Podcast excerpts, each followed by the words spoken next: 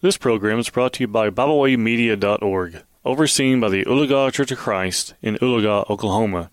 You're listening to For This I Bow My Knees with Tracy Frederick.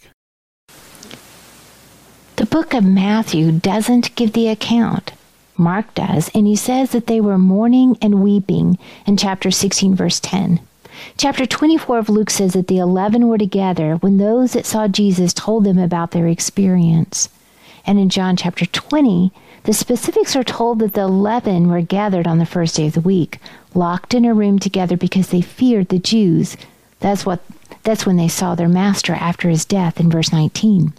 It says, Then the same day at evening, being the first day of the week, when the doors were shut, where the disciples were assembled, for fear of the Jews, Jesus came and stood in the midst and said to them, Peace be with you. It shouldn't surprise us that they were together on that Sunday, worshiping God as their master had taught them, as they were directed to come together on the first day of the week. But this would have been the first time the eleven had worshiped together without him, without him directing them what to do. Do you recall the teaching? The last time they were together breaking bread, what is commonly known as the Last Supper. Do you recall what he told them? Do you remember just a few scriptures, a mere seven chapters in the book of John previous in chapter 13? Jesus gives his last advice to those chosen few. In this situation, he washes their feet, he breaks the bread, he says that one of them will betray him. Peter, of course, worries that it's him. Peter always worries. And he was right. He did betray Christ. But no, it wasn't him that sold the Christ. It was Judas, of course. So now in chapter 20, it is finished. Chapter 20 of John. Their master has been crucified, and there are 11 who are wor- gathered together to worship. Only 11. One was missing. Judas, of course. There's little information that we know about what was said or done around the table that night or any night after the betrayal of Jesus in the garden. The Holy Spirit determined that it was not important to not re- recount the conversation that was held around that table following the scene in the garden, the trial, the torture, the crucifixion. Nothing is said. Isn't that interesting? Not a word. The Holy Spirit doesn't make mistakes, and every word is important. I think that many of us step over the fact that there were only 11 sitting around that table that night, as if it were normal, as if it were natural to discount Judas, when in fact it was not. For all of the years that our Lord's ministry on this earth, he had 12 chosen men who accompanied him. 12. In Mark chapter 6, verse 7 through 9, Jesus set, sent out the apostles. The passage reads, And he called the twelve to himself and began to send them out two by two and gave them power over unclean spirits. He commanded them to take nothing for the journey except a staff, no bag, no bread, no copper in their money belts, but to wear sandals and not to put on two tunics. Also, he said to them, In whatever place you enter, a house, stay there until you depart from that place. And wherever will not receive you nor hear you, then you depart from there, shake off the dust under your feet as a testimony against them. Assuredly, I say to you, it will be more tolerable for Sodom and Gomorrah in the day of judgment than for that city. So they went out and preached that people should repent. And they cast out demons and anointed with oil many who were sick, and they healed them. Did you notice? The passage said, And he summoned the twelve, not eleven. Judas was with him. Judas was included.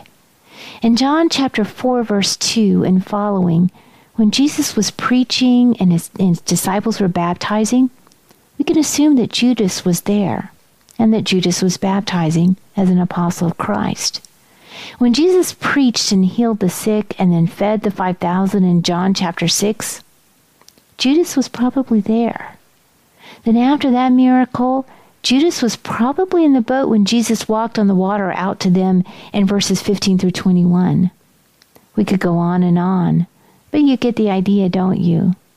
Judas was there every step of the way, witnessed the miracles, even saw Jesus cast out demons.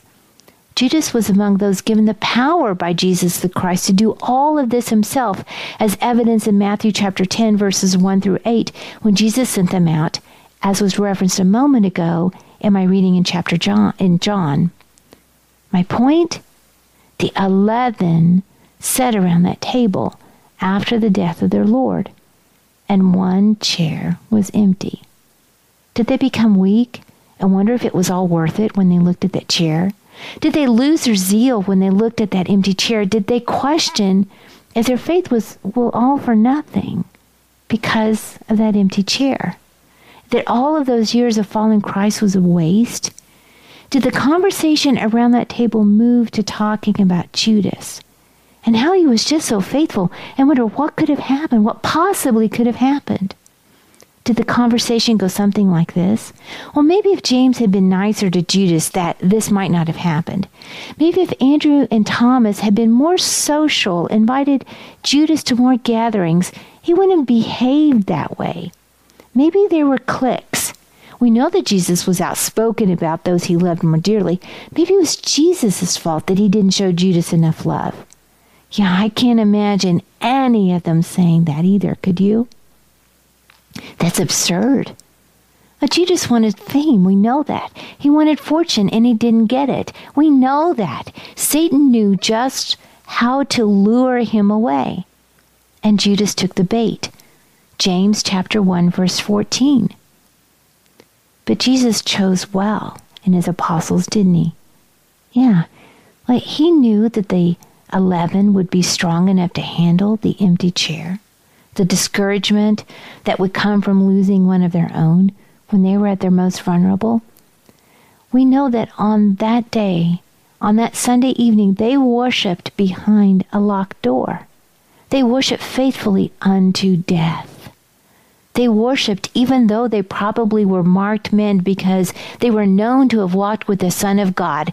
Judas was recognized by the empty chair we know that every single one of the eleven were faithful unto death. We know that in John chapter 17, in that heartfelt prayer, our Savior prayed for these men who would be hated by the world and would have to endure horrible deaths and lives because of their behalf on Him. If you read that chapter, Jesus prayed for us, too. We know that those apostles had to endure the loss of one of their own one of their own would not only betray their master, but would also betray them, right? With a kiss. I mean, Jesus said in that kiss that Jesus was not the king. He could be killed. That after all the miracles, the preaching, the healing that he had witnessed, Judas said, I'm out. And he walked away from his seat at the table. There are many of us who are sitting in pews around family dinner tables, left to look at empty chairs, aren't we? They may be physically empty or just spiritually empty. But either way, the chair is empty. They got up and they walked away, and we remain. I know it is hard. Jesus knew it would be hard. The apostles knew and know that it is hard. That's why Jesus prayed for them in John chapter 17, verses 9 through 19. And I hope that you will take a moment to read that passage closely and read the part that he prayed for you and me, if you are one of his. Acts chapter 2 verse 38, 1 Peter 3:21. So those of us who remain around the table, what do we do? I think the apostles set a great example for us too, didn't they? Because they worship their God and not the empty chair. We thank you for tuning in today. We hope you enjoyed this program. You can find out more about BibleWay Media by visiting us at biblewaymedia.org. You can also find us on several uh, social media platforms now. We hope you enjoyed this program. We hope you will share with others. And as always, we thank you for listening.